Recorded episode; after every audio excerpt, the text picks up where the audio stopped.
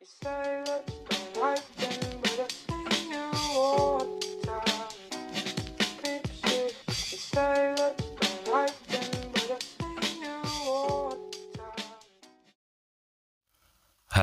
kembali lagi di podcast Susah Tidur. Gimana nih, kita sebentar lagi mau menghadapi new normal. Siap-siap ya. Kayak gimana nanti ya new normal? Apakah bakal canggung atau kayak udah biasa aja? Kali ini gue mau ngebahas tentang menjadi manusia yang lebih baik lah ya bukan menggurui sekali lagi cuman ya banyak gue mendengar obrolan-obrolan dari teman-teman cowok maupun teman-teman cewek dari usia muda sampai yang seumuran gue gimana ya ngobrolnya? Jadi kalau di tongkrongan cowok itu kan obrolan obrolannya banyak yang lebih vulgar gitu ya lebih brutal ya. Gue yakin juga mungkin di tongkrongan cewek juga seperti itu. Hal yang bikin kadang gue susah tidur adalah perkara anak-anak yang atau cowok-cowok yang pengen jadi bad boy atau fuck boy whatever lah ya karena bagi mereka eh suatu hubungan yang di luar nikah itu menarik gitu. Suatu kebanggaan seorang cowok kadang-kadang di lingkungan teman-temannya kalau dia cerita ke teman-teman eh gue udah nyikat si dia nih. Sama dia sih gue udah gitu. Ya mungkin di cewek sebalik apa sebaliknya atau mungkin sama aja gitu ya. Menurut gue bukan menjadi seorang apa ya ibaratnya penceramah juga cuman gue agak resah gini. Kalau memang lo seorang bad boy fuck boy or whatever it is ya kalau memang ceweknya memang juga seperti itu ya silakan. Lo mau apain kek? Terserah menurut gue ya. Tapi kadang yang bikin gue resah itu ya saat lo ketemu cewek yang mungkin masih polos dan ya mungkin lagi resah juga ceweknya yang diambang apa ya diambang bingung gitu ya mencari tahu gitu. Jangan lo apain sih sebenarnya. Gimana ya maksudnya gini kadang mungkin yang buat cowok-cowok yang punya adik cewek mungkin bisa ngerasain ya worrynya lo gimana takutnya lo gimana gitu loh. Ya nggak mungkin kan lo pengen mendengar tiba-tiba adik lo nangis-nangis di depan lo dan dia bilang dia ditinggalin cowok dan udah di ya you know lah. Udah dipapain gitu ya. Jadi menurut gue kalau misalnya lo pengen macem-macem gitu ya pengen apa FWB apa gitu ya ya sama cewek yang memang begitu juga kalau gue saranin sih. Karena itu akan jadi domino efek sih menurut gue saat si ceweknya juga lagi yang enak ya emang enak yang maksudnya yang maksudnya yang polos ya. Terus lo lo gulung lo sikat lo apa bahasanya ya. Gue yakin sih yakin yakinnya nih cewek akan jadi bandel juga sih. Karena dia udah ngerasain sekali. Penasaran pengen kedua kali sama cowok yang beda. Terus dan seterusnya. Ya secara nggak langsung lo merusak seseorang gitu loh apalagi ini kita ngebahasnya hubungan di luar nikah gitu kan. Karena wayahnya ya cewek juga malu-malu dan cowok ya lebih nggak malu-malu. Apa sih gue ngomong? Ya pokoknya begitu ya. Lebih agresif lah kalau cowok gitu ya.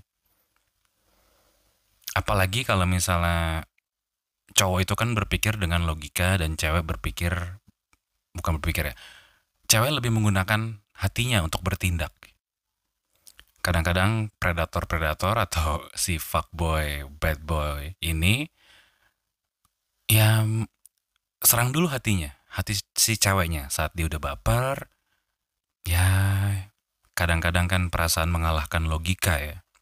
Ya di situlah kesempatannya. Jadi buat cewek-cewek juga nih menurut gue ya kalau emang lo belum pernah jangan.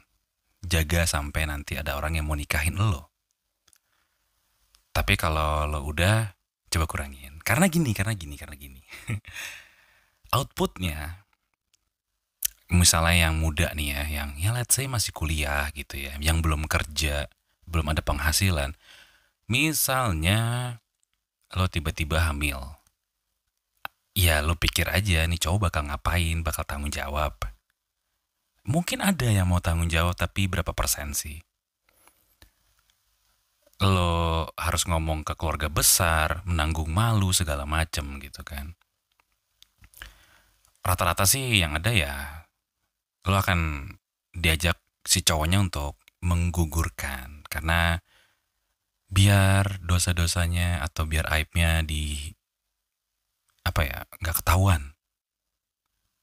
Kalau lo menanggung sendiri ya bebas. Tapi kan lo juga belum berpenghasilan. Orang tua lo mau ngomong apa dan lo akan menanggung malu seumur hidup gue nggak menyarankan untuk untuk menggugurkan ya karena itu tindakan kriminal yang menghilangkan nyawa gitu kan yang kita harus uh, waspadai adalah tindakan preventif ya. Kadang juga ada yang bilang, ya gue kan pakai pengaman, bla bla bla segala macem. Oke, okay. preventif. Tapi menurut gue preventif yang lebih baik adalah yang tidak melakukan gitu. Bukan dibilang so suci juga, bukan, bukan. Cuman kadang miris aja sih. Ini ini poinnya. Kadang miris aja saat tiba-tiba ada cewek yang cerita kalau dia telat dapat ya artinya menuju hamil dan dia bingung mau ngomong ke siapa ngomong ke cowoknya kalau memang cowoknya mungkin masih yang mau tanggung jawab gitu ya masih yang mendampingi lah ya mencari jalan keluar bareng-bareng pusing bareng-bareng masih ya lo lo nggak akan ngerasa sendiri. Tapi tapi kalau tiba-tiba cowok lo tiba tiba hilang childish lah ya kabur dari masalah lo mau ngapain? Lo mau ngejar keluarganya. Karena kadang-kadang juga gue pernah denger juga dari cerita gitu ya.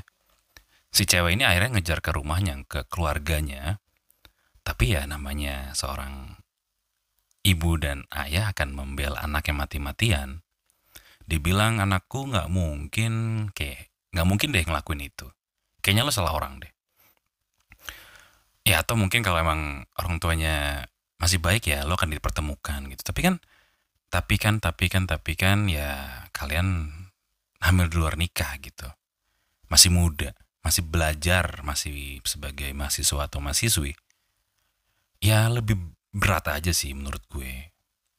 Pun kalau kalian akhirnya menikah apakah kalian siap dengan mental yang harusnya kalian masih belajar omongan orang omongan orang Indonesia sih lebih, lebih tepatnya karena kan apa namanya mengacu ke moral ya.